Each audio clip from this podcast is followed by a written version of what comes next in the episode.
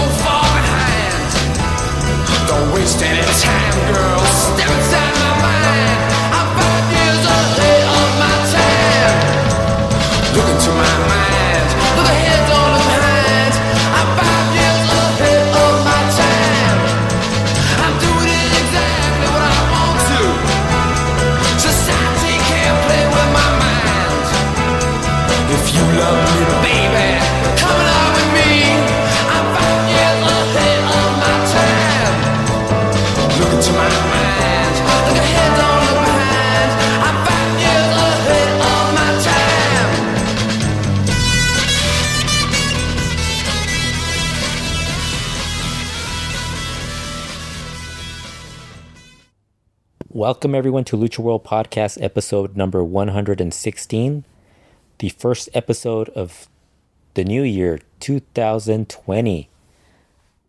Uh, who who would have thought we would still be doing podcasts at this point in time? Looking back, I've been posting a lot of um a lot of the podcasts on YouTube, on the Retro Wrestling YouTube channel, and I can't believe Kurt and I have done podcasts for 10 years, over 10 years now.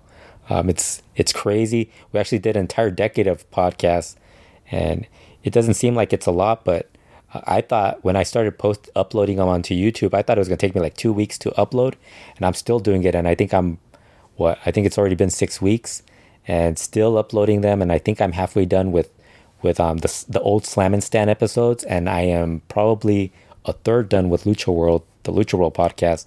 So it's actually taking longer than I expected. But yeah, there's we've been doing a lot of podcasts. Haven't done one in a while because I think I did one with the Lucha Talk uh, on Lucha Talk with Dylan and Microman Fever in mid December, our year end show. And like I said, also in previous episodes, it's kind of hard to do a, a, a secondary Lucha Libre podcast when you're doing one already for Lucha Talk and having to repeat myself kind of gets a little bit uh, difficult to do just for myself personally. So honestly, if you're if you're if you want to listen to the to Lucha podcast, you could listen to Lucha Talk and Lucha World. And if I'm not doing it on Lucha World, you'll just find it on Lucha Talk um, on the MLW Radio Network. But you know, I think the last podcast we did was mid December, and I don't even think we talked about Guerra de Titanes. But that's the, really the last big show of the year for AAA, and then CML had a bunch of shows, you know, going after that. But we usually take that time off because CML doesn't really do a lot during the holidays. They started doing these year-end big, sh- like the year-end Sin Piedad show, and then the the first show of the year they always had on Fridays.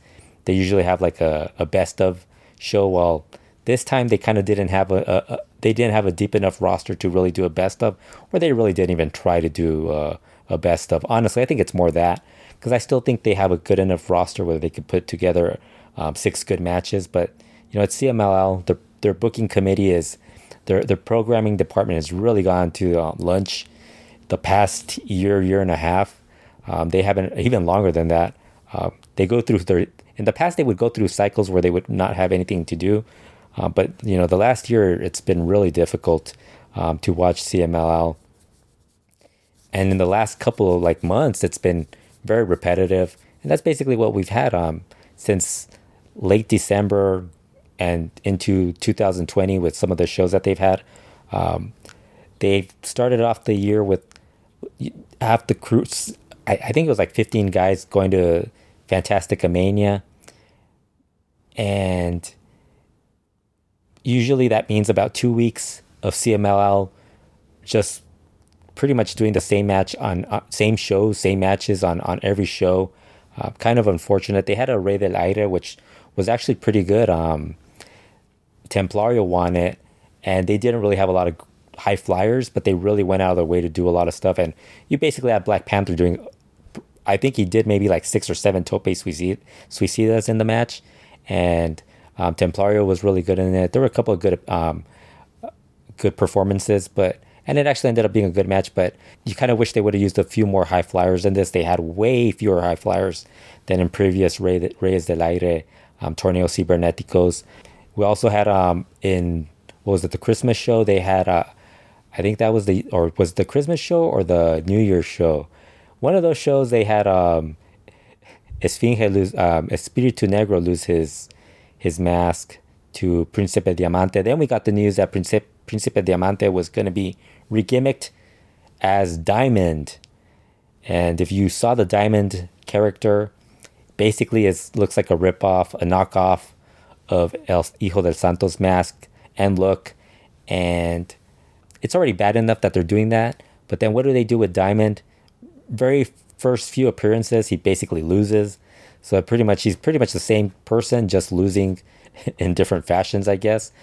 I thought it was funny that when he did the CMLL Informa appearance where he debuted his new look as Diamond, he talked about how he was going to be the the the man to lead Lucha Libre into its next boom. And what happened? Pretty much that got diminished rather quickly.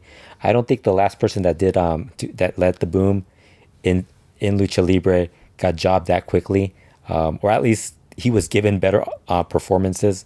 And of course, I'm talking about Mistico, the first Mistico or the first CMLL Mystico, who's now Caristico. Uh, I don't know. I don't really, I don't really see much going on with that. It's it's been a pretty quiet period for CMLL. I don't see it really changing that much, other than you know, probably once Dos Leyendas starts, and maybe who knows, maybe Bandito um, starts get maybe he finally figures out how to work within the system of CMLL, uh, which he had a match with Cuatrero, which got a lot of um, negative feedback from a lot of fans, and a lot of them were kind of blaming Bandito when you know the truth was that um, uh, Cuatrero was working a CMLL, uh, very basic type of match, not even trying to get out of like change the the way the the match match was going to work, uh, which was unfortunate for Bandito and for us watching. Uh, for the most part, CML the last month or so has really been something where you just pick certain matches that you're going to watch, and you know, the ones you pick out, you know, they still have enough talent where they can actually pull off one good match per show. Uh, sometimes they don't, especially in Puebla. But I think the Tuesday shows they've had at least one good match every so often, and Fridays have been very difficult to watch. Um, those are the shows that I usually watch um, the majority of the matches, and unfortunately, watching that hasn't been that great lately. Um, AAA should be starting up, I think, this Saturday, so they're back to their schedule, and they're already they already have announced a February show, so they should be they should be running more frequently. And thank goodness Mas Lucha is around and um, uploading more shows. Uh, I think there's a, a, couple of other promotions that are going to start doing a few more um, streaming, uh, although they're on services that you're going to have to pay for, but at least you have additional options for watching Lucha. Um, that maybe you're kind of burned out on watching CML and you want to watch some alternatives. Uh, really, the big news and the reason I'm doing this podcast is that there's really three big stories that happened since the last show that I did with, um, which was the Lucha Talk show. I mean, there was a lot more that happened since I did the last Lucha World podcast, but uh, we since we haven't done a Lucha Talk in a while, uh, I want to talk about the the three major stories that have gone on. Um, of course, unfortunately, there were a lot of luchadors that passed away uh, from, I would guess, mid December to mid to what we are right now, mid January, um, late January. Uh, we had um, Alberto Munoz pass away, um, El Marquez pass away, a couple of um, older wrestlers that haven't been active in years, uh, in several years, I mean decades. Uh, they passed away. Um, there's been um, a couple of indie wrestlers that have passed away as well. Uh, but the big ones were really the that, that I think more fans um, felt, you know, had a more a, a greater impact on, on on fans and the reaction to um, their passings were, of course, the unfortunate and untimely passings of Mr. Niebla and La Parka AAA. Um, Mr. Niebla passed away early Monday, December 23rd, at the age of 46. Uh, really sad story. He had actually um, several months prior to that, he had been talking about how he wasn't wrestling because he had um, he had a blood infection. So that's what happened. Um, so you know, because at that time, a lot of people were wondering maybe he was suspended by CMLL, maybe he was you know having issues, you know, with his battle with alcohol alcoholism, and what it turned out was that he actually was just he was basically um, dealing with his blood infection. I I think he spent a while in the hospital. I, I, I think it was in October when, when he was in the hospital for an extended period of time. Then I think in November, sometime in November, I, I think it was right before Thanksgiving, um, he did an interview with Shocker from his home, so he was already at home, uh, but he was still recovering and dealing with the blood infection. And then in um, in I think that weekend prior to that Monday, December twenty third, uh, Mr. Niebla was taken back to the hospital dealing with this issue, and he unfortunately passed away on on December twenty third. Uh, really, really sad to hear this. I think it's it's kind of un- I think it's kind of something where I think with both La Parka and Mr. Niebla, because they went through something, you know, that was so um, public. La Parka with his um, with his injury uh, during a match in late October, and then Mr. Niebla battling alcoholism. I think a lot of people kind of were a little more um, prepared to, or were expecting this possibility as you know this outcome as a possibility because you know of course of everything they were going through. Um, very unfortunate. Uh, Mr. Niebla, I think I think a lot of fans. The one thing everybody remembers, of course, is his um his current gimmick of being the you know the leader of the La Peste Negra, El Rey del Guangaco, or whatever they how, however they say it, El Apestoso Mayor. He's, I mean, he was one of those fun-loving luchadors, and one the last couple of years not only did we get to see like that fun loving character, but we also kind of got to see the the the other side of, of, of that of what was um, Mr. Niebla, which was a man battling um, you know, dealing with um, alcoholism. You know, if you were watching CMLL in the last three or four, five years, you you would watch, you you could remember um, episodes of CML shows were on television. I think there might have been a few that were streaming also because initially we would see it on television, and then when the, the streaming when they started being more um, CML was streaming more frequently, we started seeing more of this happening where you would see Mr. Niebla in no condition to wrestle actually be on shows, and we would see you know Negro Casas, Felino, or any of his, his opponents, or you know his partners, his opponents, kind of just like helping him through the match or keeping him out of it just to make sure he, that nothing would happen and nobody would get hurt. Um, of course, there was that one match where Volador Jr. Um, quickly unmasked him and, and, and got the DQ loss just because of how bad Mr. Niebla was as far as um, being able to perform on that for that show. And, you know, it, I think it became more of a, he kind of became more of a, you know, his fans could, you know, could forgive and overlook that but then you had a lot of newer fans and some of the more, um, I would guess it's more of an American fan than anything else that saw that and was really concerned about him and maybe wasn't happy that CML was putting out, him out there. And to be fair to CML, if it wasn't for if, if CML wouldn't have put him out there, some other promotion would have done it, um, or an independent promotion. We've seen it a lot. We've seen it often with um, a lot of wrestlers who are in a no, you know, probably shouldn't be wrestling and they end up you know getting booked because you know it's wrestling. And overall what a, what a career he had. Uh, he started in, in cml in 1995 and right away he was one of those guys who was quickly pushed. He was a he quickly was added to the Ola Azul trio teaming up with Lizmark and Atlantis. And they actually I think they won the CML World Trios titles or the one of the trios titles. I can't remember which one but um, they were quickly like the the he was quickly one of those um showed a lot of promise because he was a very um very different from what he later became more known for where he was more of a, a comedy character and did more um clowning around in the ring. He um early on he was very no- known for his high flying athletic style of wrestling and he was really good too by the way. And um you know around that time another young wrestler was starting up as well which was shocker and you know they they CML put them both together. I think it was some somewhere around ninety late ninety seven, uh, early ninety eight, where they were put together and um, they they became one of the, the top tag teams during that time period. Uh, Mr. Niebla was still teaming up with Ola Azul at that time. He suffered an injury, and then you know, at when he suffered that injury, he took they took him out of Ola Azul, but kept him in with um, teaming up with Shocker. And I think that was sometime in '98 when he suffered that that injury. I think it was late '98, and around that time, CML had started elevating a lot of their young talent, and you know, obviously Mr. Niebla and Shocker were two of the wrestlers that they were going to elevate and a couple of other wrestlers were added to that. Rey Bucanero, Ultimo Guerrero. Um, I think Mr. Aguila was in that group as well. Uh, Tarzan Boy. So you had a lot of younger guys who were starting to get moved up, which was very different to what you see now in CML, where they they haven't had a period where they've done that. Um, but in 98, 99, they really went hard for that.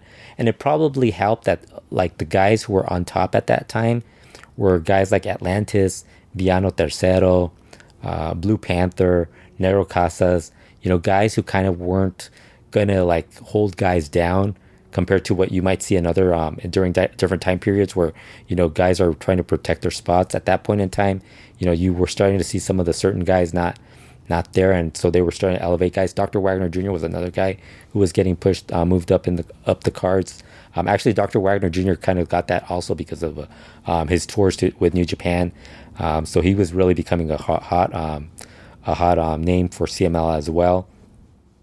So his big push in 90, 1998 99, and um, as I said, he suffered an injury when he came back. Shocker was starting to do the heel turn, and it really came, came became a big deal in. Um, I think it was in the Dos Leyendas show when they wrestled against. Uh, I think it was. It, I think it was the, the one of those um, a tournament final and Shocker turned on Mr. Niebla or was starting to like not be he kind of he didn't turn on him he's starting to like be a little bit more of a, a rudo and at the end of the match when when they when they lost uh, Mr. Niebla went and shook hands with his opponents and Shocker refused and from that point forward I would say from March all the way through May June um, Shocker did the heel turn be it not um, refusing to tag into matches or or you know kind of being a little more um, you know careless and and, and, and getting involved in matches. And then finally he did the he did the full on heel turn on Mr. Niebla, and um, in I think it was in the summer 1999, um, he brought in. Uh, it was actually one of those memorable moments because he brought in the IWRG Mr. Niebla, who would later wrestle as Mr. Mexico for CMLL, and um, that led to the Mr. Niebla IWRG Mr. Niebla feud. And then from there, they they're basically using that to um, continue the Shocker feud with Mr. Niebla, but they kind of were able to throw in the IWRG Mr. Niebla, Mr. Niebla feud where they had a big mass match. I think it was in early August. And then from that point, then they went back to the Shocker Mr. Niebla feud, and um, they had a, a, couple of bloody matches. Um, there was a couple of um, tag matches and trios matches where they left each other very bloody in matches. Um, there was right, I think, be- the week before the anniversary show, they had Shocker teaming up with Villano Tercero versus Atlantis and Mr. Niebla. And they actually all left, you know, as a brawl. The anniversary, just to lead up to the anniversary show where, you know, they, they very wild match. And then they got to the anniversary where, you know, Mr. Niebla was able to unmask Shocker. Um, it was a, a Relevos Increíbles match where Mr. Niebla and Shocker wrestled Atlantis and Mr. Uh, and Villano Tercero.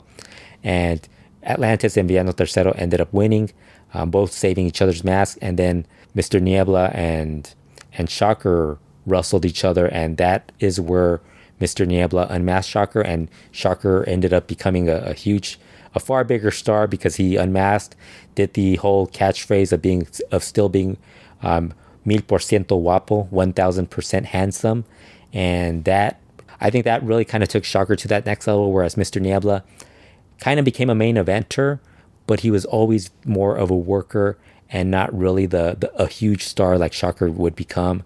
Um, as part of Los Guapos. Um, they still kind of kept them involved with against each other, and Mr. Niebla was still very relevant because he was he was now a main, event character. But he was as a technical, he never was at that level of um, of Shockers.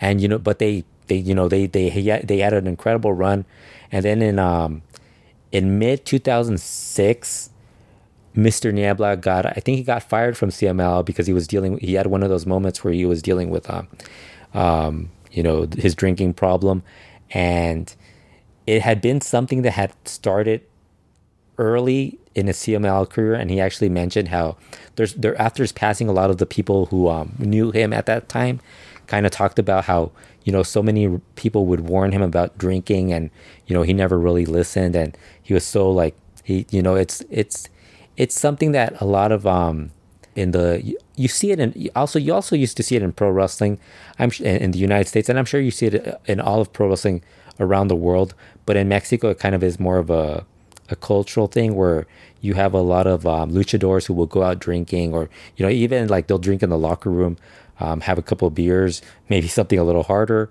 uh, and you know if you don't some guys can actually control it others can't and mr Niebla kind of felt it, fell into the whole um, can't category. And so he got fired from um, from CMLL, but it kind of was a positive for him in as far as in his career because he ended up going to AAA and that is really where he kind of developed his character, became more of a charismatic character, and um, he he kind of um, he kind of learned how to cut promos, something that isn't very common CMLL, which is very unfortunate because if you watch CMLL Informa, there are a lot of guys in CMLL who could actually cut promos, and we've seen it with a lot of guys when they go to AAA from CMLL that they actually are very good talkers and they never just they never get to do it because in CMLL you don't that's not one of the things they do. It's a very traditional uh, style of promoting and running shows where you know they give you the lineup, they give you the entire week's worth of lineups and you know that's what they do and maybe one person might might issue a challenge um, post match but usually you know guys don't really do a lot of promos um, but you know because especially when they had TV at that time where they never did anything like that um, at during that time period. They they did it early on, uh, but as the years went on, they kind of were starting to cut out the whole. Um, you know, when they stopped doing a lot of the skits on the under on the CML TV shows, a lot of guys were stop, um, weren't doing as many. Um, uh, they weren't really learning how to do um, interviews and stuff like that or cut promos. Uh, so while in AAA, Mr. Niebla was added to the Vipers and that was a very um, you know with Abismo Negro and, and you know the the usual crew that those guys, and that was one of those things where two guys you put two guys who were having issues, uh, personal issues, Abismo Negro having issues with um, drugs, Mr. Niebla with alcoholism, and so you had Abismo Negro kind of no show a lot of um, times. There were periods of times where he wasn't even around and when that happened, at one point they decided to turn him technical and have those Vipers turn on him. So they were kind of setting up this this big um, mass match in 2008, and it was going to happen in Triple Mania, and it was going to be Mr. Niebla and Abismo Negro in a mass versus mass match, which was going to be this huge thing. Um, I think that would, probably would have ended up being one of um, one of the bigger mass matches in um, AAA history, just because at that point in time, Abismo Negro was a far bigger star than Mr. Niebla, actually because the way he came across, he was like very charismatic and and you know to that crowd in AAA, he was like he was the bigger star. And Mr. Niebla, but Mr. Niebla had the had the star factor because of you know him headlining anniversary shows and winning the Master Shocker, and he was pretty much still recognized as a star. Um, but I think that would have been one of the bigger mass matches. Unfortunately, it didn't happen because obviously um, some people kind of blamed Abismo Negro, others blamed Mr. Niebla. But what ended up happening, and I think uh, Mr. Niebla brought it up, what ended up happening was that Mr. Niebla kind of got um, was concerned that he actually couldn't put his mask on the line, and he got he he pretty much was told by CMLL that he did not own the rights to that name, and so they kind of used that as a way to like supposedly this was his story that that was how that was why he that mask match could not happen because he it was it wasn't he did not own the rights to the mask or the character Mr. Niebla. And when they were talking to him and telling him this, they told him that they offered they, they made him an offer to return to CMLL as a way to like make make it a, make a, a do a make good since he's not going to be able to headline a big show like Triple Mania. Hey, come back to CMLL and you'll be a main eventer over here. And he decided to return to CMLL um, I think within a week after Triple Mania, uh, because I think the Triple Mania main event ended up being like a, a cage match or something with with uh, the Vipers and a couple of other people involved in it. And Mr. Niebla ended up um, the week a week later he was working um, CMLL Um, he made his return, and and you know at that point, 2008, he ends up teaming up with Negro Casas, and they um, they start talking about possibly reforming La Ola Negra, which was which was one of Negro Casas' old trios back in the the name of an old trio of Negro Casas in the mid '90s when he was teaming up with uh, Mano Negra and I think Black Magic at that point, and so they went. They talked about it. They went to. Um, they still didn't have the third guy in this. They went and talked to Paco Alonso, and they told him about their idea about being La, La Ola Negra. Um, he liked it, but um, Mr. Niebla suggested that they not go as Ola Negra, that they go as Peste Negra instead, because he kind of thought they were more of a. It wasn't the initial group wasn't like going to be dirty, but it was going to be like a you know Peste being a an illness, you know, a, a disease or whatever. So he kind of he kind of wanted to use that as more of a to get more of a reaction from fans. And so from that point, they added up um, heavy metal. But when they started doing the gimmick, they kind of add the, the the trio gimmick. They started adding a little bit more. You know, hey, let's not let's let's act like we're the dirtiest guys. So they started you know painting themselves you know black, making it look like they they were dirty, and it kept getting worse and worse as far as like trying to outdo each other as look uh, as what they look like. Heavy metal ended up not wanting to be part of that group. Um, as Mr. Niebla said, um, heavy metal was more of a rock and roller and not really a a guy who's into um, the music that they were listening to. So he left. They ended up replacing him with Felino. And at that time, it was going to be uh, Mr. Niebla, Negro Casas, Felino. And then I, I recall Rey Bucanero right after Felino joined was going to join in with um, um, Zacarias el Perico. So they were going to be the four with per, uh, Perico in it as their mascot.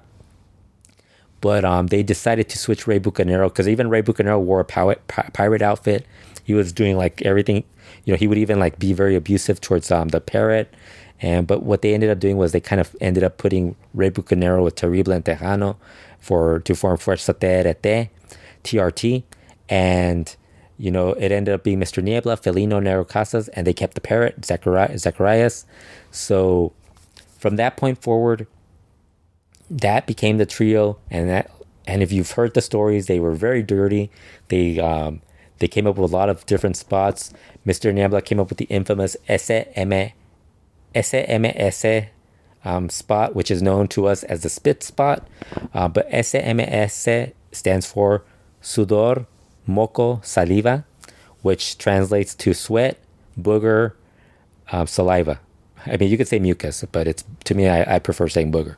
And um, so, you know, it's the spot where he spits up in the air and, and catches his spit his own spit.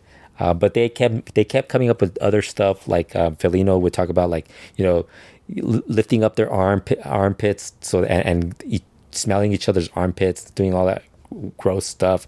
Uh, Mr. Niebla did the um, Felino did the whole um, um, spot where he would um, grab his ass and, and you know make his opponent smell his um his hands. Um, they did a lot of gross stuff. Uh, if you hear uh, some of the guys tell stories, um, the majority of them are, are very um, offensive about Mr. Niebla. But you know, for the most part, they all talk about how he was really just a guy who loved to have fun. You never knew he how, if he was um how he if he was feeling depressed or anything or sad or you know anything like that because you know all you heard about was that he was um he was always he always had a positive attitude. Um, even when he was drunk, he was very positive. That's what a lot of the guys said. Um, I think the last big thing that happened to Mr. Niebla was really that New Japan CMLL Fantastic Mania, Mania tour in 2015, where he was basically kicked off the tour. Uh, what happened was he had he Mr. Being Mr. Niebla, he decided to go out partying in Japan, or he partied too much, and one day they um, he didn't show up. He didn't show up on time or to something that they were gonna do. I think my I I don't know if it was the show or he just was wasn't waking up to get to the bus in time. And when they went and opened the, the his hotel room door, they found him laying on the floor, and they actually had to take him to the hospital. There was a lot of concern that he may have died. He would he, that he was going to die, or you know, it was pretty bad. Um, so bad that New Japan was upset with Mr. Niebla and actually with CML, and they made CML pay the the hospital bill for um, for Mr. Niebla. And you know, Mr. Niebla even said that you know, he had a very good boss in Paco Alonso and CML because they always tried to like help him out with his um with his drinking problem. Unfortunately, he he just really was somebody that constantly, you know, he he'd um you he'd get suspended by CML, and every time he got suspended, we knew because, you know, he had fallen off the wagon, and unfortunately, he would be gone for about, you know, maybe a month, two months, three months. Then he would come back and be in his best behavior for ba- probably three or four months. Then he'd fall off the wagon again and, you know, get suspended again. And, you know, it, went on and on like that for the last, I would say the last decade or, or like the last 10, 15 years. And very unfortunate because he was a very talented wrestler. And, you know, it's kind of unfortunate that he had this issue. And it, I think it really hurt because he had the talent to be a very good wrestler. But I think the this whole, you know, the drinking and you know the partying and all that, it um it kind of wore wore out on his body, and you know he started gaining weight, and he really wasn't the, the level of worker um, later in his career because if you know you always heard stories about CMLL possibly doing a Mr. Niebla Atlantis mask match. I think there was at one point that was a plan for one of the anniversary shows, but they just could not do it because they could not trust Mr. Niebla to do it. And I think the last time they might have brought it up was when um, um, the year around the time Atlantis got hurt, and they kind of killed that because they just they just couldn't trust uh, Mr. Niebla, and I think also Atlantis suffered that injury, and you know pretty much he hasn't been the same since then, and he's not been around for a while. But after that tour, it was funny because he showed up in um in in in Los Angeles, and well, Kurt and I actually got to see him at a show and I remember asking um, Juventud Guerrera, who I was interviewing, and right after the, the interview, I told him, you know, I want to interview Mr. Niebla, but I don't know if he's going to accept it because I don't know what he's like. Um, he just had this issue in Japan, and maybe he won't want to talk to us. And Juventud Guerrera said, you know, um, you don't know Mr. Niebla, I'll go present him. I'll, I'll present you to him and ask him if he'll let you do the interview. And, you know, we went. Um, Juventud Guerrera totally did that. He went out of his way to do that. And I, I've always been appreciative of what he did. Um, and Mr. Niebla said yes, he'd do it, and even ans- he answered my question about what happened in Japan. Um, he did not tell me the actual truth. He said he had a he had a throat injury or something and and couldn't continue the tour. Um, when I told other people about um, the the his his version of what happened in Japan, um, they immediately laughed and they told me what actually did happen uh, which was funny. I think at that point a lot of people already knew because um, the Observer had had um, reported that he had actually had that issue, and there were, I think his return, his his departure from from the Japan tour had actually already made it the rounds in Japan in Mexico, so a lot of people from there also already knew. But it was just funny to hear him say it, and he was a really nice guy. Pretty much, you could tell why he always got more, so many chances from so many promotions, um, especially CMLL um, everybody talked about what a nice guy he was, and you know it's very unfortunate that um, the drinking he never he could never overcome that. Um, you know, I think this this upcoming Friday, CMLL is doing their uh, a tribute show for him. There's been a uh, there was a tri- tribute show for him previously in earlier earlier in the in the month, and um, you know I think a lot of people are gonna miss him just because he had he was very charismatic, very talent uh, talented. Um, if he would have ever gotten his act together and not um, not had this drinking problem, I think he probably would have. I think he could have had another good run because there were periods of time when he wasn't, where he was sober, and he still could go, but it was just so inconsistent. And then unfortunately, CMLL started booking these, you know, really bad matches. You know, usually Peste Negra would have like you know, opposing them, they would have like Diamante Azul or, you know, they'd have these really weird matches that, that unfortunately all these guys are involved in these. Um, who would have thought, you know, when the Ingobernables left that we would still be talking about um, them still having problems with um, certain matches because you would think the upper card would be so much stronger not having Bestia del Ring in the ring, in in the promotion, and Sabre the main man, and so many of the other guys not being there so frequently. But you know, CMLL still found a has found a way to make their matches boring, and it's unfortunate. But you know, like I said, Mr. Niebla really um, charismatic. I think that's what I'm going to remember most. Um, I think there's, I think you're, you're going to remember a wrestler who was very charismatic late in his career.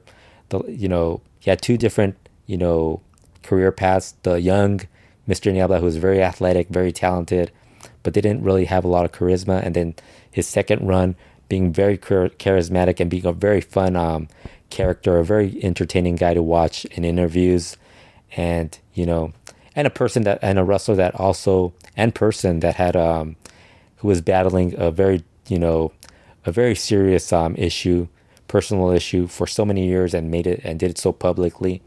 Um, I wish he could have um, recovered from that, like I said, and you know, been a, one of the positive stories in lucha libre. Unfortunately, he passed away, and you know he'll be missed. Um, the other wrestler that passed away that you know really hit hard was um, La Parka AAA. Uh, he died on January 11th, 2020, due to lungs and kidney failure. Um, he had been in the hospital.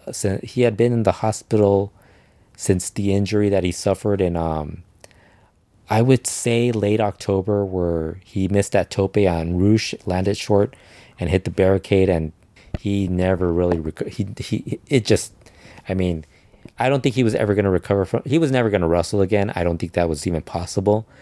But I think a lot of people had hoped that he would at least have a a long life afterwards or a, a, a reasonably good life afterwards. Unfortunately, he did not. Um, it did the the there was just too much for him to overcome from that. Um, you know, and a guy who was around for so many years, and you know, one of the first things that a lot of people um, got confused was that you had a lot of people who did not could not tell which La Parka passed away for whatever reason. Um, people still can't tell. Could still, I mean, I'm pretty sure even with La Parka dying, there's probably people who are still wondering if um, LA Park, you know, is still with us because that's the way a lot of people. Um, they're probably thinking that he's the one that's passed away, and it's unfortunate about that. But it's also a warning to any wrestlers who decide to wear um, to use a similar gimmick, especially during a, a, a similar time period. You're going to have this issue. Um, should this happen to you as well? But um, it was so weird because there was even like people who wrote about um, La Parka passing away, and it was like they wrote about L.A. Park, and it's like no, that's not the, you got the wrong one. Um, I know there were a few people who, who, who messaged me and asked me if um if if if I was um which one was the one that passed away, and I, I kept telling them it's the AAA one, not the one that you saw in WCW. And in fact, when when when this AAA La Parka passed away, a lot of us who who were tweeting or posting about it, or write, or some of the people who, some of the earlier people that um, reported it, um, at the very end they would write, "This was not," you know, they would write, "This was not the La Parka you saw in WCW. His that is now L.A. Park." And you know they would write his real name Adolfo Tapia, uh, because L.A. Park does you does um, re- re- reveal his um, his actual name, um, just because it's it's such a so confusing, and um, La Parka this one was a totally different character. A one that actually, you know, a lot of people um, had a very um, there's very polarizing character within lucha libre, um, the community, the the fan base, because you had a lot of fans who just could never accept them as as anything other than being a, the poor copy of LA Park, um, the original La Parka, or they just could not get over the fact that he was just getting um, he was getting the the the star treatment because of um you know the previous character. And happens with all these guys you know you get it with psychosis and and other you know the the two guys who would do the psychosis character. And i'm sure it's going to happen over the years with anybody else Mistico caristico um, guys. Uh, the, the one positive about Mistico caristico is that caristico um, changed his name to something else and he's kind of um but you still get people who can't tell them apart especially if they're not frequently watching CMLL and don't realize that they're um they're not even like the same guy. But with La Parka, um, I kind of think he was never the level of worker that LA Park was never was. I mean, he wasn't even close to his level. But um, very early in his career, he was actually um, I would say he was a pretty good wrestler at best. Um, someone who could who could actually do some stuff in the ring. I think once he was given the La Parka gimmick, he realized that, you know, it was more about the character and he didn't really have to um, he had to make sure that he focused more on the character and he wasn't going to do all this other stuff that went with it. And he was actually pretty decent. He- i actually thought he was very entertaining as far as um, doing the la parka character. And i don't think a lot of people gave him that credit uh, because you know a lot of wrestling fans they only view the work rate but they don't view the other stuff that goes into it like the personality the charisma um, interviews stuff like that. They kind of want to just is this guy this guy is a great wrestler because he was very good in the ring but they i think there's a little bit more of a forgiveness towards um, interviews. So that i think aspect it kind of it makes more sense to a lot of fans. But like if a guy is like super charismatic and maybe can't work at all it takes a it, it takes some fans a little bit of a while to get used to them. And you know it's even harder for guys who are masked because i think for whatever reason a lot of fans who may not have grown up with lucha libre they kind of don't really um they the first thing they say is like how am i supposed to know this guy's charismatic if i can't see his face his facial expressions? But you know a lot of wrestlers luchadors um, they use their body to kind of express a lot of the charisma or the personality of their character. So you kind of got that you know with la parka dancing and doing all this stuff and you know and you know a lot of the body movement that he did he added a lot of that stuff um, i i always loved the the spot where he would point toward, down to the ring and pretending that there's like a quarter on the floor on the mat and then you would see you would see the Rudos or his opponents looking down, and then he would like kind of like do the whole um, flip them on the nose or something, or like grab their head and like you know put it in between his uh, in the midsection. Um, you know, I always thought that was a funny spot. But you know, La Parka, he he actually had a pretty um, he was a, an independent wrestler early in his career, and you know he kind of got the attention of um, Antonio Pena through through actually um, the first volador, Remo Banda, who is Volador Jr.'s father, Ramon Ibarra, uh, introduced him to um, to Antonio Pena, and he kind of brought him into the promotion, into AAA. Um, I don't know if that was actually. I don't know if he introduced them when when. I think he might have introduced them before um, AAA even started, because the way I, I understood it was that, you know, Pena called him afterwards when he was starting AAA, but I think he might have met him back when he was in in, in EMLL at that time, CMLL, and um, but when when he started forming AAA, he brought him in, and he brought him in as um I think he brought him in originally as his um his previous character, and then he um his the character used in the Independence. Then he switched them over to Karis La Momia, and he had a very good run as Karis La Momia, kind of more of a mid card um, wrestler, uh, teaming up with the the monster type characters like Ice Killer and you know Damien six six six and Halloween and all these other characters, um, Hijo del Espectro. Uh, so he was kind of more of a, a, character of that type.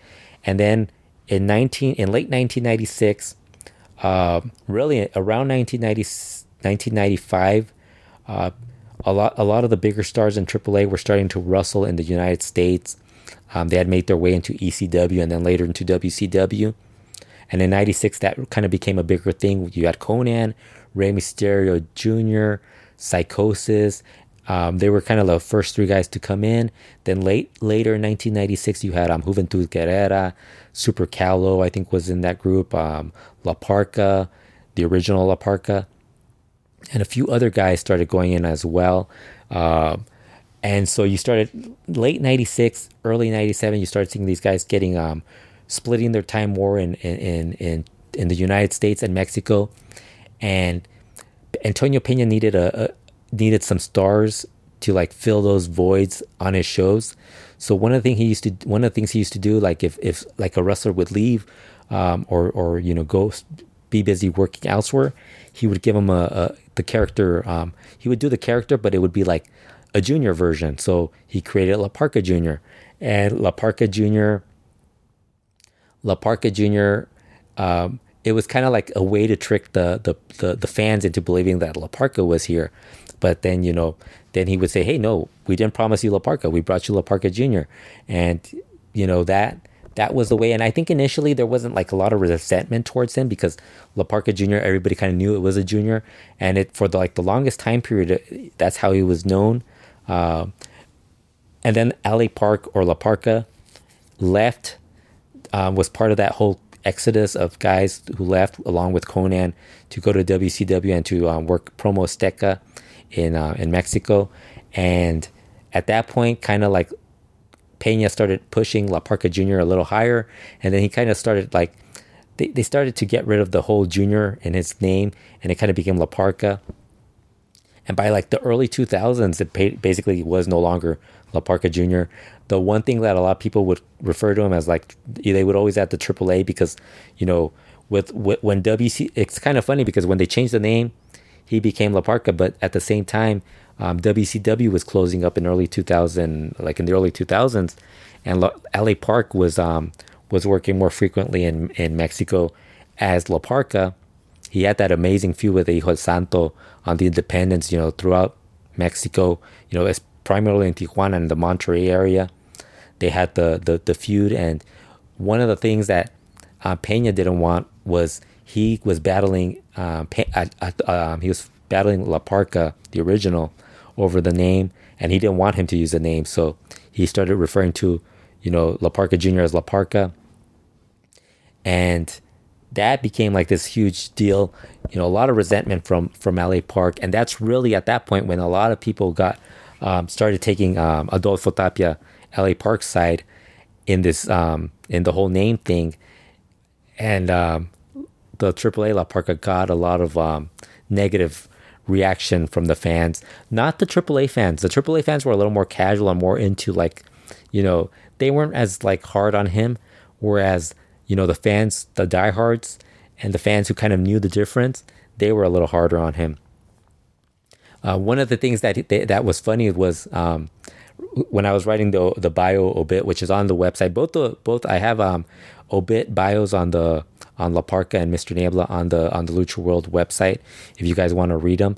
And one of the things about uh, the early two thousands was that La Parka um, Televisa was doing these um, awards for um, their sports, and they would do like awards for different like best football player, best soccer player, best um, luchador, and they would do this. And since LA Park was not with CMLL at that point, and not with AAA, they had La Parka from AAA. They would have like three or four guys, um, usually two from C- from AAA and two from um, CMLL, and La Parka was one of the, the guy one of the guys from AAA. And when they would talk about the AAA La Parka, they would show you clips of La Parka AAA, but then they would show you clips of the old La Parka. But then they would also say, like, they would credit him with winning the Mask of Pierroth, uh, which he never did. Um, although La Parka, I mean, you will say, I will say that he did win a couple of big mask matches, but he did not take one of the bigger mask matches that LA Park won, which was the one of Pierroth and Pierroth Jr., not the not the Bestia del Ring one, Rush's father, not that guy but the, uh, the, the the the previous one, which was which was one of the far bigger stars of the of lucha libre in the in the 90s and early 2000s, and so that kind of even made it make people more upset. But um, you know, as the years went on, I think there was a little bit more of an acceptance for La Parka, just because I mean, I think you could tell the difference between the, the two, and um, I think a lot of people kind of figured he wasn't very good. I don't even think it was an acceptance. It was more the AAA fans not being okay with it. I think a lot of I think a lot of people aren't really bringing it up, but as the years went on, he wasn't very good in the ring, and but he was very successful when he was actually good. Uh, five-time Rey de Reyes winner. I think towards the end he kind of was winning that just because I think the last one he won was really during that time period where he was just one of the the Roldan's favorite wrestlers, so they kind of gave him that as um, to keep him relevant in the promotion, and um, you know, but really the the two things there's actually a lot of stuff that happened in La Parka's um, career while in AAA. Uh, he won the Mask of Cibernetico at the Triple Mania in 2004. In 2006, he won um, Muerte Cibernetica's mask, which um, was later who later became El Mesias. I think those were really his two big mask matches. He's won other mask matches, and then he suffered that car accident that really changed the way he um, he wrestled. He wasn't as um, he kind of wasn't as um, he wasn't able to do as much as he used to because you could tell one of his arms didn't have the same um, strength. So as he got older, he you could tell he was um, um kind of um, performing more with um, favoring one of his arms and the other arm he kind of would leave alone. There's actually one match I remember there was when he was doing his heel heel run. He had a very brief heel run too, by the way, like for about four or five months as a Rudo. And um, he had this really good match where he actually did everything with the with with one arm, and it looked really good. Um, it was a really fun match. Uh, I think I even brought this up when that happened on one of the episodes. If you go back to to that one, I can't remember which which, but it was like in it, it happened in the in the I think it was 2014 or so when he when this heel turn was happen when the, when this happened. Uh, but it was really good.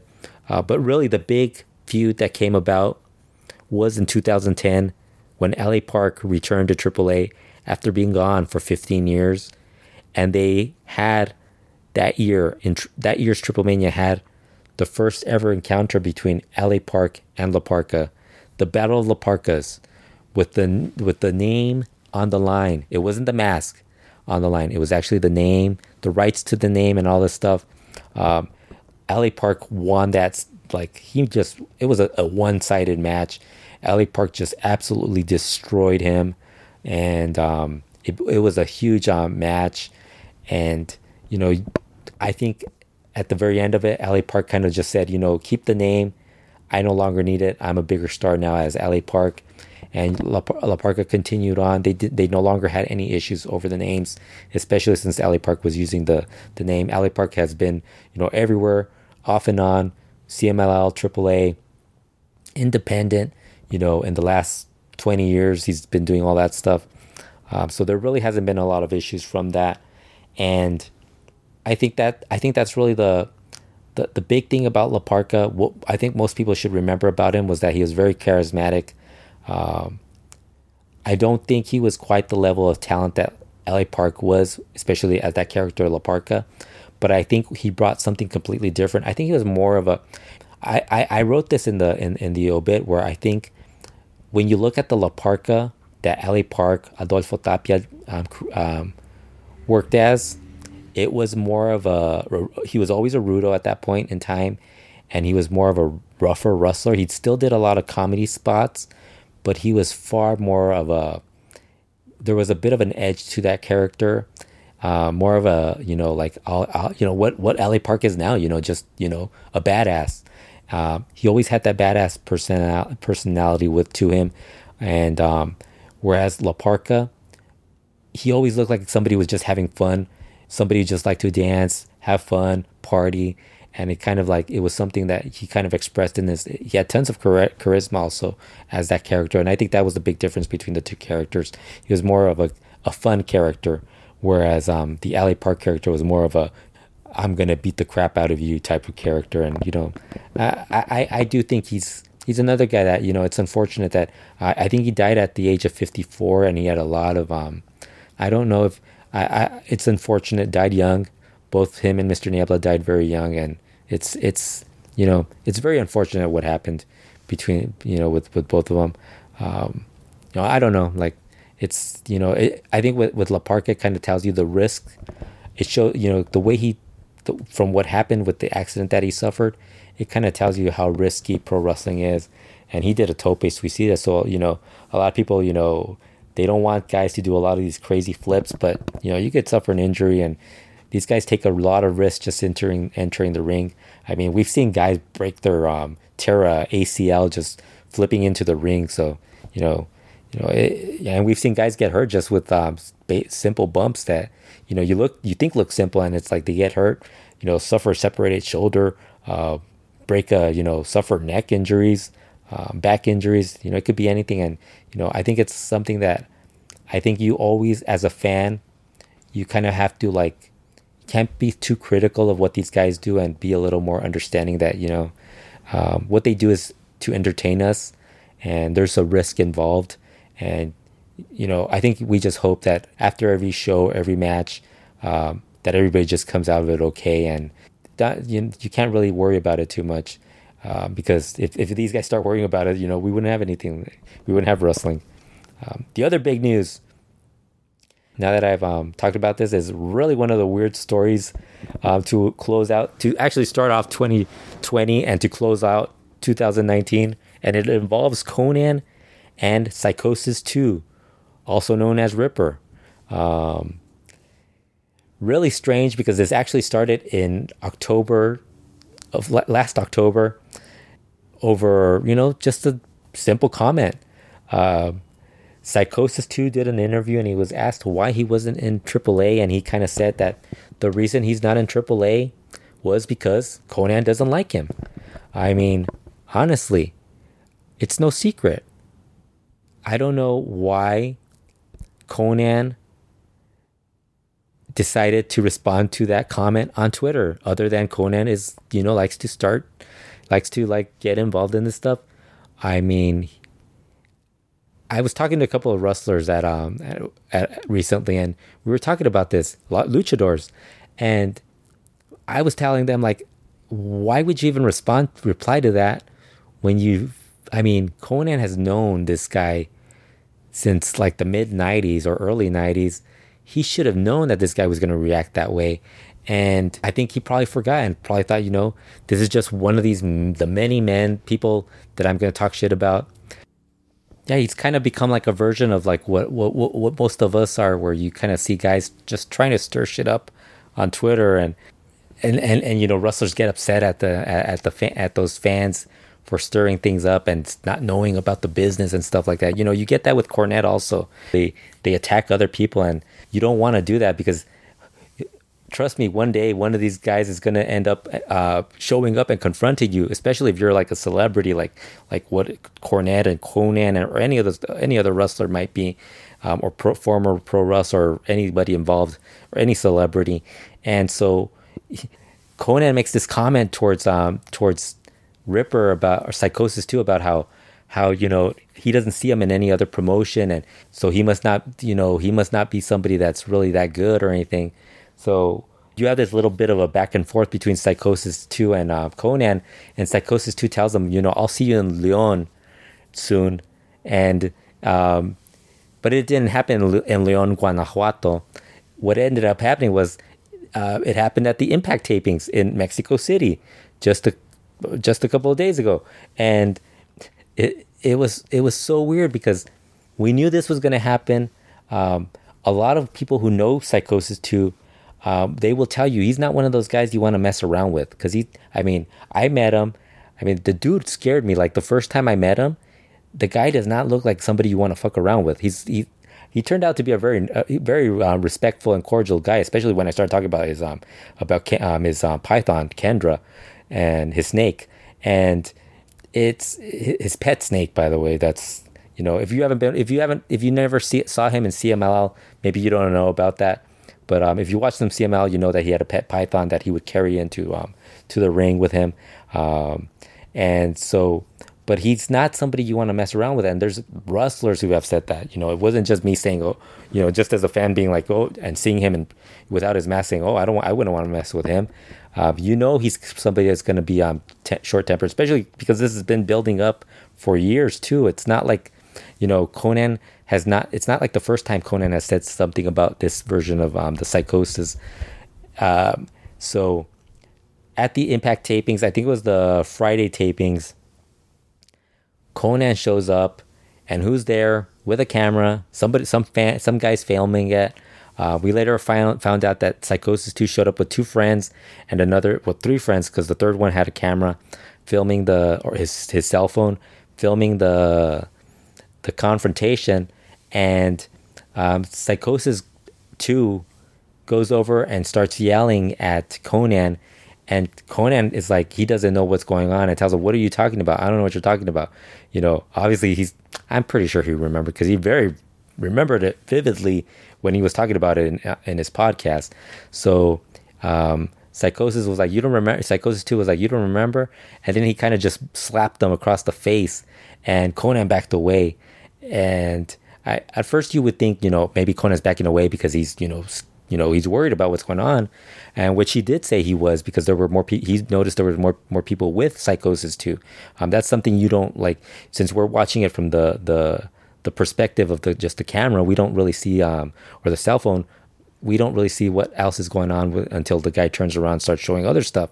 Um, but then you kind of see Konnan back away. You see this lady kind of trying to keep psychosis like Psychosis 2 to uh, trying to calm him down. She she kind of gets moved away, and Fortunately, it doesn't go beyond that because um, Konnan backs away and Psychosis 2 leaves. I kind of, you know, it later, you know, Konnan said that um, he was told by the press afterwards that um, the guy who filmed it was trying to get um, trying to get people to pay for the vid- video footage, trying to sell that, and nobody took him up on it. So he ended up just uploading it. I don't know if it was he uploaded it to YouTube or to Facebook or wherever he uploaded it first, and that's how it ended up all over the place. And I think it's fortunate that that it didn't go get any further. Um, there wasn't any more to it in that incident in that moment because it could have been a lot worse. Um, both guys gave their um, versions, their perspectives of what, what went down, and I kind of think they both kind of got carried away in what what, what they were saying. Um, Konnan saying that if if if he knew those two guys or those other guys weren't because he said thugs, there was more people than more than just the two. Like I said, there was also the guy with the camera uh, or filming it, and he he said that if those guys weren't there, he might have maybe thrown a punch at him. Um, he would have defended himself, but a lot of people like I mean, honestly, if you watch that, Psychosis 2 looked like jacked. He was really jacked. And and and and, and Konnan is in no condition. And even Disco Inferno said, you know, you have a bad back. and, and Konnan said, yeah, I have two stints on in my heart also. So you know, if he would have, if it would have led to something worse, I'm pretty sure Konnan wouldn't have gone. He it would have not gone well for him. So it was fortunate that it didn't get carried away. And with Psychosis 2, I mean, you know, honestly, what are you thinking? I mean, you do something like that, and if, I mean, thankfully nothing happened to Konnan, but if something happens, you're going to fucking prison for, for, you're going to prison. You know, it's it's not it's not it's not um. I don't see the point. I mean, that's the thing with these guys. You know, this is something where it just should have just ended. You know, Psychosis two should have just been like, yeah, I'm not on TV. You know, big deal. Okay, that's it. But I also think Konnan kind of just fed to it because he had to respond to that. I mean, just don't reply to it. You know why he's not on TV. Konnan even admitted afterwards he's not on TV because he's not a guy he really wants to work with. Just write that. That's it. Nobody would have been upset. But they kept on going and it led to that. And I don't understand it. It's like you can't talk sense into these guys because neither one of them, uh, you know, they, they, they have to prove their point and they did it. You know, they wanted to wave their dicks and see who was the bigger man, you know, and unfortunately, this sort of thing happened. I mean, it's so stupid. You know, what was going to come out of it? You know, Psychosis 2. guess what? Now you're not working in AAA. You weren't anyway, so why the fuck do this? Konnan, you weren't going to use them. Don't like don't even like get involved. You should have known better. And both of them, I mean, they both looked bad to me, honestly. Um, then they did they did interviews afterwards, talking about the situation, and I thought it was interesting just because they both kind of like were talking about how they were both happy that it didn't end up being any worse, but they also like other grievances um, were just you know they were silly, and it just was it just became big something that they did for big news. And really, honestly, I think I think Psychosis Two was going out there with the intention of getting more press for his um for his bookings and all that.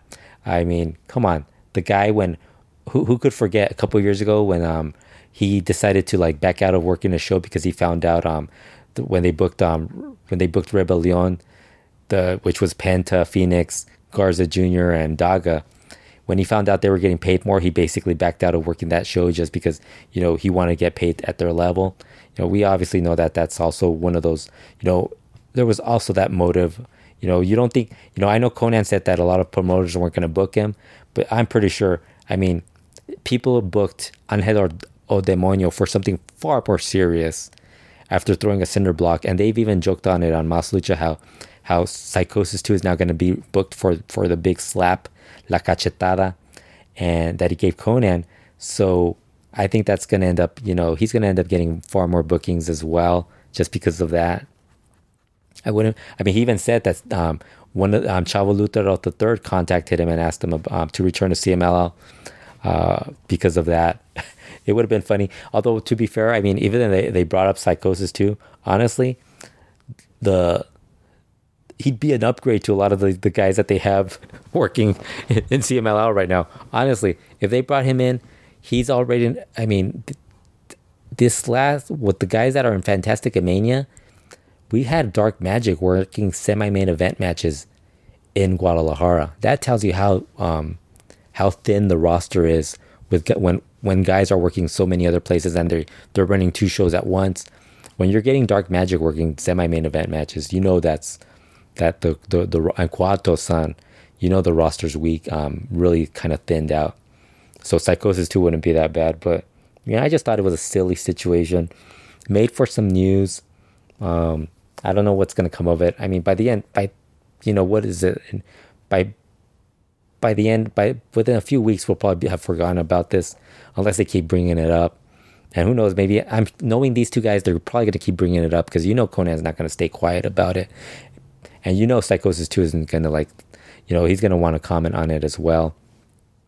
It's going to go on and on. Um, Psychosis Two has done a bunch of interviews since then. Well, you know, oh well. The other thing was that um, I kind of think this was kind of also to build up uh, the, the, the, the upcoming match. Um, I think it's Vanguardia who's running a show, and the main event is um I think it's Nicho versus, versus Psychosis, original Psychosis, Nicho el Millonario versus Psychosis 2. I think it's a tag match with the uh, Medio Miedo Extremo and um and Ciclope being in the in the opposing each other as well. Uh, but this is I, am pretty sure this is going to get a little more interest for that match just because you know Konnan brought up how how um, you know, Nicho Millonario didn't want to work with Psychosis back when they were in AAA because, you know, he was so rough with him and he was so stiff and and he thought that maybe they were gonna it was gonna lead to something worse if they continued to have matches. I think they've had a couple matches since that time period, so I don't know. I don't think that's gonna happen. You never know, but you know, I don't think it's gonna happen. I'm sure they're probably gonna do some angle with it from the slap. Um, it, it's silly but you know it's entertaining. Like i said it was it, at least it didn't it didn't now that it's happened you don't really and, and nothing really came of it. Uh, we could look back at it and say it was um, it was amusing. Um, but you knew like i said you knew this was going to happen. I expect this to happen with any guy who's going to be like using uh, twitter social media podcasts to talk stuff especially guys like Konnan and jim cornette. You know they're always going to have people that are going to want to um, if they say the wrong thing to the wrong person this sort of thing can happen. And it ended up happening. Um, that's about it for this episode. A pretty somber episode, honestly, with um, the passing of La Parka and Mr. Niebla. But hopefully, like the the Konnan uh, Psychosis 2 uh, incident brought it back full circle. Uh, I want to close out mentioning that um, I'll be making a change to the Patreon page. I'm going to be adding a new feature to the $5 option. It's going to be something I, I, I had a lot of people asking me about um, certain things when I when I stopped doing my other podcast, uh, my other website, and this is kind of something I want to do for Patreon. As far as um, I'm going to be adding something to that. Basically, it's going to be the the adding videos to that, um, where you can actually download them and and you know instead of instead of me mailing shit out, you just you subscribe. You'll be able to get something every month. Um, honestly, I think that's a pretty good. Um, it's going to be a good deal, uh, and also at the same time, I don't have to worry about mailing stuff out, shipping, worrying about every six months postage getting an increase, which became a pain in the ass. Honestly, guys, it was something that was horrible. Um, I just added a, a magazine write up for July 6, 1973 from Box y Lucha, I think, and it has um, it's really a, a good um it's a short write up because at that I think during that time period there wasn't as much um there was a little more boxing and Box y Lucha magazines at that point. So but there's a really good um re- results for the shows that that I think the late June shows there's a really good um results for Rene Guajardo winning a hair match and um and there's a Alfonso Dantes title match. Uh, really good stories. Uh, check that out also, keep up with the Lucha World website. Go to luchaworld.com for the latest news. Um, I also have the YouTube channel. If you guys want to listen to these podcasts instead of going on the you know the the MP3 version, and you just want to go on YouTube, you could listen to it on the Retro Wrestling YouTube channel. Um, there's some links on on the on the website to that channel, and you'll find not only the Slam and Stand podcast, but also the Lucha World podcast. And I was going to do some other stuff on there, but I, like I said, I kind of want to get all the old stuff out of the way so it doesn't kind of like mix mix and match. It kind of look it, it I don't want it to look confusing, so I added some old some some newer stuff early on just to get people interested in it. And then now I'm kind of like focusing just on getting all that stuff out of the way. Once I'm done with that, then I'll start adding um, newer content. Um, it's going to be something fun.